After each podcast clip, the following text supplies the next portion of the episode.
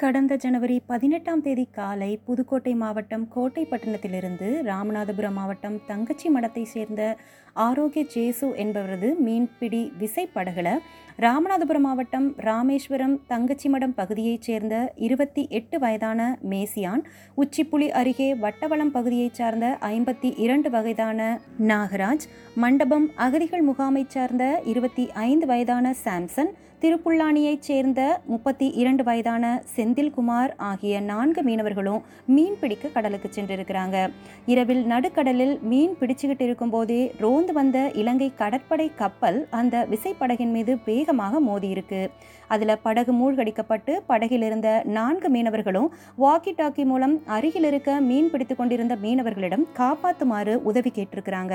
ஆனால் இலங்கை கடற்படை கப்பல் அந்த பகுதியிலே நின்றதால் யாருமே உதவிக்கு முன்வராத சூழ்நிலை இருந்ததாக சொல்லப்படுது. காப்பாற்ற எந்த மீனவரும் முன்வராதனால நாலு மீனவர்களுமே கடலில் மூழ்கி விட்டதாக முதல்ல தகவல் வெளியானது. ஆனால் அந்த நாலு பேரையும் இந்திய கடலோர காவல் படையினர் இரண்டு கப்பல்கள் மூலமாகவும் தமிழக மீனவர்கள் படகுகள் மூலமாகவும் தீவிரமா தேடி வந்துட்டு இருந்தாங்க. இந்த நிலையில இலங்கை யாழ்ப்பாணம் பகுதியில நேற்று முன்தினம் இரவு கடலில் மிதந்து கொண்டிருந்த இரண்டு உடல்களை இலங்கை கடற்படையினர் கைப்பற்றி யாழ்ப்பாணம் அரசு மருத்துவமனைக்கு அனுப்பி வச்சிருந்திருக்காங்க. அந்த இரண்டு உடல்கள் உடல்களும் இலங்கை கடற்படை கப்பல் மோதிய விசைப்படகில் இருந்தவர்கள் என்பதும் ஒருவர் மேசியான் மற்றொருவர் செந்தில்குமார் என்பதும் தெரிய வந்திருக்கு மீதி இரண்டு பேரோட கதி என்னன்னு தெரியாம இருந்தது. நேற்று சாம்சன் நாகராஜ் ஆகியோரது உடல்களும் இலங்கை கடல் பகுதியில் மிதந்துள்ளன. உடல்களை கைப்பற்றிய இலங்கை கடற்படையினர் யாழ்ப்பாணம் அரசு மருத்துவமனைக்கு அனுப்பி வைத்திருக்கிறாங்க. கப்பலை படகில் மோதவிட்டு நாலு மீனவர்களையும் கடலில் மூழ்கடித்து இலங்கை கடற்படையினரே கொலை செய்துள்ளனர் என்ற குற்றச்சாட்டை ராமேஸ்வரம் மீனவர்கள் முன்வைக்கிறாங்க. இந்த நிலையில் நான்கு மீனவர்கள் சாவுக்கு காரணமான இலங்கை கடற்படை மீது கொலை வழக்கு பதிவு செய்து நீதி விசாரணை நடத்த வேண்டும். நான்கு பேரின் உடல்களையும் இந்தியா கொண்டு வந்து இந்திய டாக்டர்கள் மூலம் பிரேத பரிசோதனை நடத்த வேண்டும். பாரம்பரிய கடல் பகுதியில் பிரச்சனை இல்லாமல் தமிழக மீனவர்கள் மீன்பிடிக்க நடவடிக்கை எடுக்க வேண்டும். ஆகிய கோரிக்கைகளை வலியுறுத்தி ராமேஸ்வரம் தங்கச்சிமடம் வலசை பஸ் நிறுத்தம் எதிரில் அனைத்து மீனவர்கள் சார்பாக கண்டன போராட்டம் நடைபெற்றது. படகு மூழ்கடிக்கப்பட்டதில் பலியான மீனவர் மேசியாவின் தாய் மற்றும் மற்றும் உறவினர்கள் போராட்டம் நடைபெற்ற இடத்தில் கதறி அழுது நின்றது அனைவரையும் கண் கலங்க வைத்தது.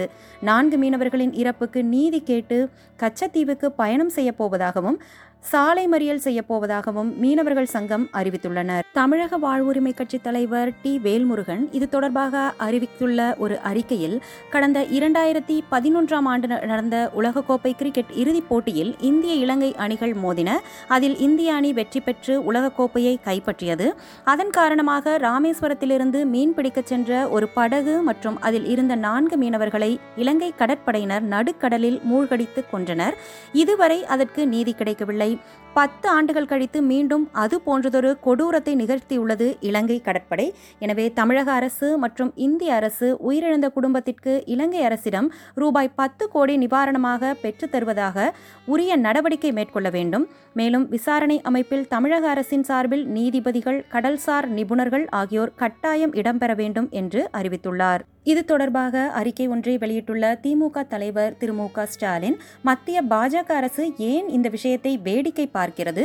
இலங்கை பயணத்தின் போது வெளியுறவுத்துறை அமைச்சர் திரு ஜெய்சங்கர் மீனவர் பிரச்சினை பற்றி பேசினாரா? அவர் இலங்கை சென்று திரும்பியதும் இந்த கொலைவெறி தாக்குதல் நடந்துள்ளதே.